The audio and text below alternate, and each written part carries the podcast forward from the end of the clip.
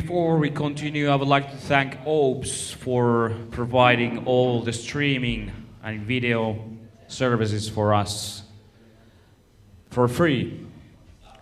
Just like Best, we ha- are doing volunteer work, and uh, OPS is doing this completely voluntarily. So if OPS has a Bitcoin address, maybe we can also add that to the paper.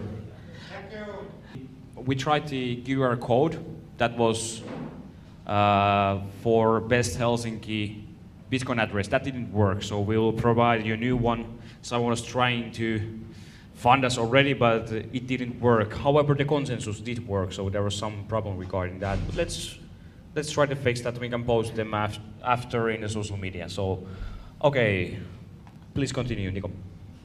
Thank you, Aki. So um, I figured since the panel seemed pretty nice, the, the guests were nice, we would continue with the next topic with, in the panel form as, as well, if the panel is still willing to participate. Are you guys? Please, uh, please join in. Because uh, the reason why I want you in is because you are representing this kind of uh, new types of uh, ways to organize companies and everybody else is also welcome to join in if you have uh, in, insight to share, if you're working in a flat organization or um, anything like that. Uh, again, disclaimer for, for new viewers, um, this is not advice of any kind, just, uh, just some guys talking about cryptocurrencies and blockchain and giving, sharing ideas. And please do your own research. Uh, don't trust, blindly trust or follow anybody. Listen to people, formulate your own opinions, and be safe. So uh, this uh, topic is star, um, inspired by the book called Starfish and the Spider. Has anybody read it by any chance? One. Come on, nobody, nobody else read it.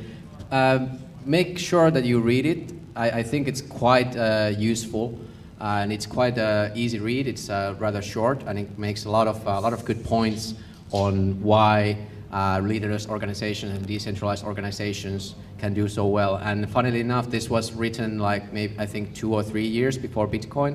But if you read it and you know about Bitcoin, it will uh, become instantly clear that Bitcoin is the first and, and the biggest uh, representation of what an unstoppable force a decentralized organization can be. So uh, quickly about the structure. So the reference of, of starfish and the spider is that uh, a starfish, if you remove a leg, it will grow a new one. Um, spider, if you do the same, it won't grow a new one and will be crippled. So that's the kind of like how you can hurt centralized organizations. Or if you crush the head of the spider, the whole organization dies. Whereas if you cut a starfish in half, it will grow, there will be two starfish. And if you cut those in half, there will be four starfish. So this is the resilience of a decentralized organization because there's no single point of attack. A CEO, for example, that can put into jail and then that, that way shut down the project. And um, uh, Starfish will just uh, keep multiplying and, and going more decentralized. So this is something that I want to talk with the panel here. Uh, how is leadership in a, in a decentralized organization and versus centralized organization? You can see uh, typical characteristics here uh, that I'm not going to uh, go through. You can read from there. The, the point is that the leadership is done by example in, in decentralized organizations. So um, rather than giving orders, we, we strive to inspire through our own actions. So um, good, uh, good uh, idea would, be to not ask any, or not expect anybody to do something that you're personally not willing to do, and that way put yourself in, a, in the same level and same boat, so to speak, and show the way. And uh, I think uh, maybe our panelist here could add to that. What kind of uh, organization do you have, uh, Mikko? Yeah, so first of all, uh, decentralized organizations are not always better than centralized ones. So uh, it's not like uh, there's old and new in this sense. Uh, if you look at the decision making, uh, centralized organizations have a lot of benefits. They are much faster in execution. They are much faster in making decisions on, on evolving technology. So if you look at how slowly Bitcoin is evolving, uh, it's because everybody has to agree and come to consensus on the on the direction. In some applications like money, that is a good thing. So, so in, in, in this specific use case, it, it works perfectly. But then if you look at something like artificial intelligence and you try to make decentralized decision making in artificial intelligence, you are going to be way too slow to compete in the marketplace.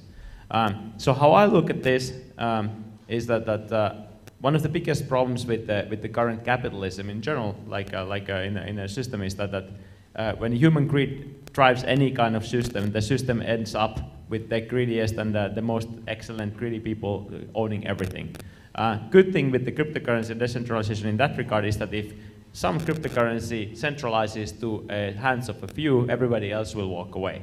So, so it has a built-in mechanism of, of, uh, of uh, democracy, you know, which is based on the fact that if, if I stop benefiting from something, I can walk away and do something else. Uh, in governments, you can't do that.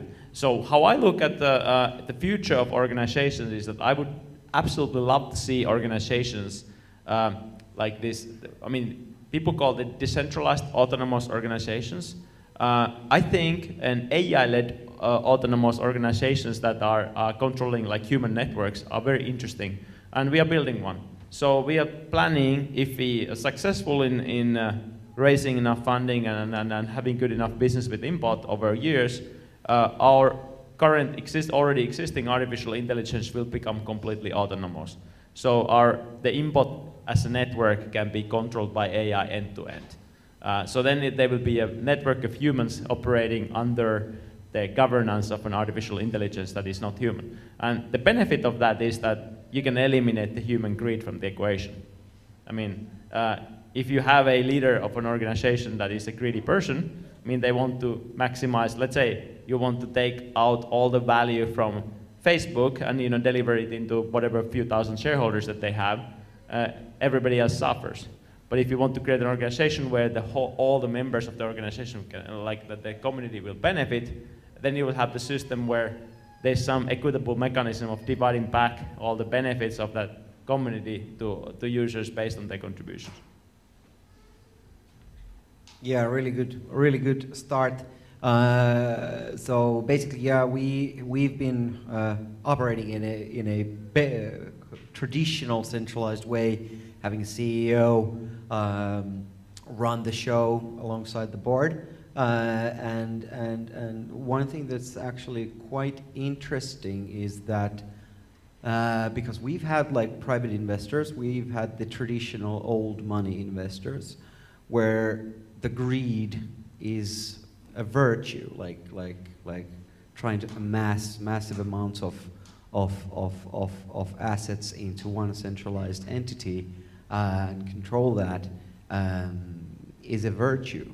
But in this new world, for example, there's a project called Aragon, uh, which is fundamentally a really good uh, like a, a, a breakthrough uh, project built on the Ethereum uh, network. And Aragon is, is, is basically enabling anyone to run or you know, start and run a decentralized autonomous organization, uh, which wouldn't be controlled by any single greedy entity uh, like Apple or, or, or these Facebook shitheads. Um, so, so yeah, I, I think that you know that's that's going to be the future, and actually, you know, I think that's that's a better future because now it offers or it will offer a level playing field for for for the masses. And just like Mikko said, that you know, uh, only benefiting the 2,000 sh uh, shareholders of Facebook versus actually giving giving funds to the uh, billions of, of, of users uh, and, and, and giving, giving them money.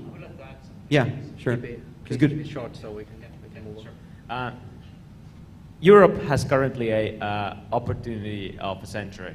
So China and the United States are currently having a huge backlash with blockchains because, because the top 1%, the oligarchy that runs the economy in both countries, is, is hitting back and doesn't want to lose the control. So what's happening in SEC, all of these organizations that serve those governments are trying to grab back the power to the top 1% that, that controls the government.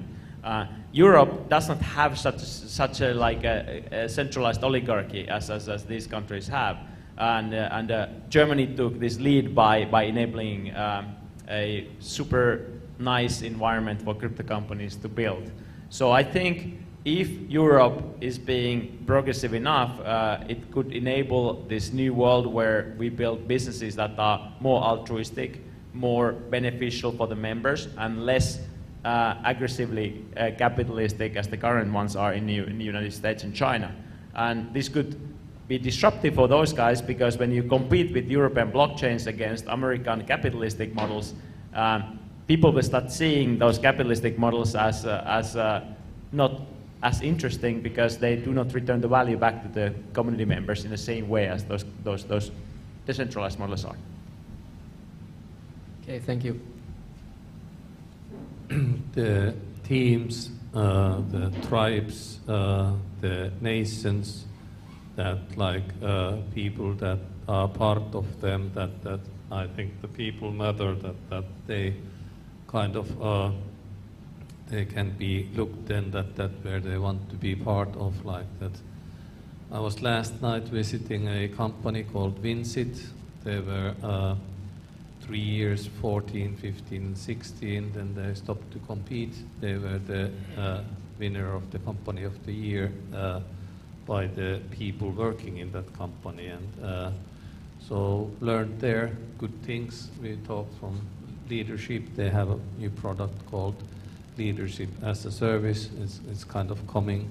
You can take leaderships differently. When our own own communities like uh, blockchain forum, we ask like three things that, that what you see as a possibility with blockchains. Uh, like in positive way, we ask everything what's positive, what's not positive, what's negative, like that, what you see there.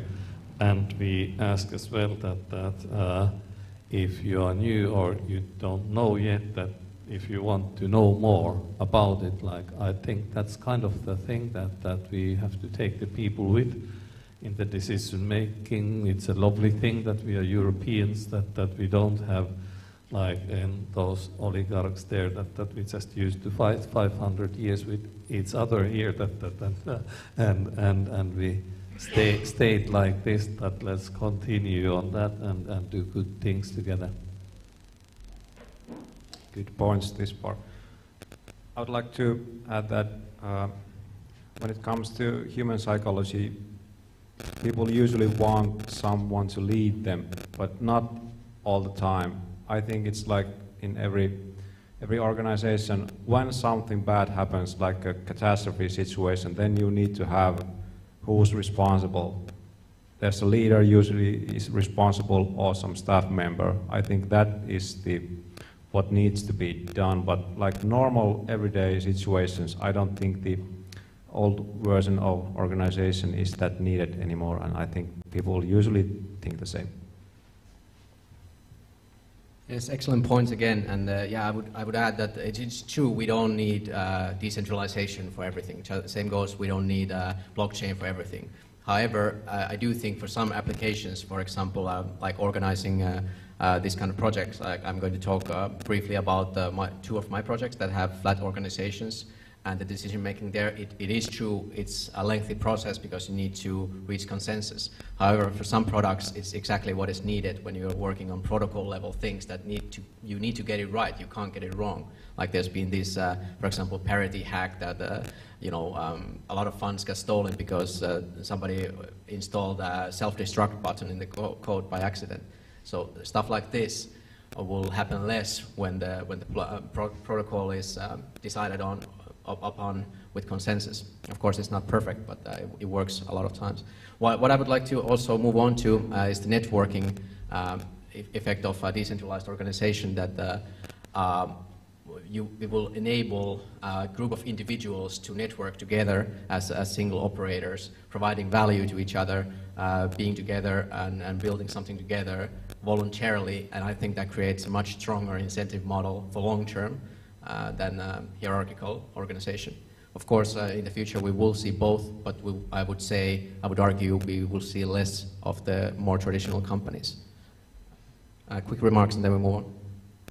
Yeah, uh, very good point. And um, there was a really good um, notion of, of what's the future like. The future will be kind of like borderless, and we will be as a as a as a humankind, we will be uh, focusing on on on certain like topics, like like for example, if if me and Nico we both like uh, knitting, we could then uh, take part in the knitting ecosystem and earn knit tokens.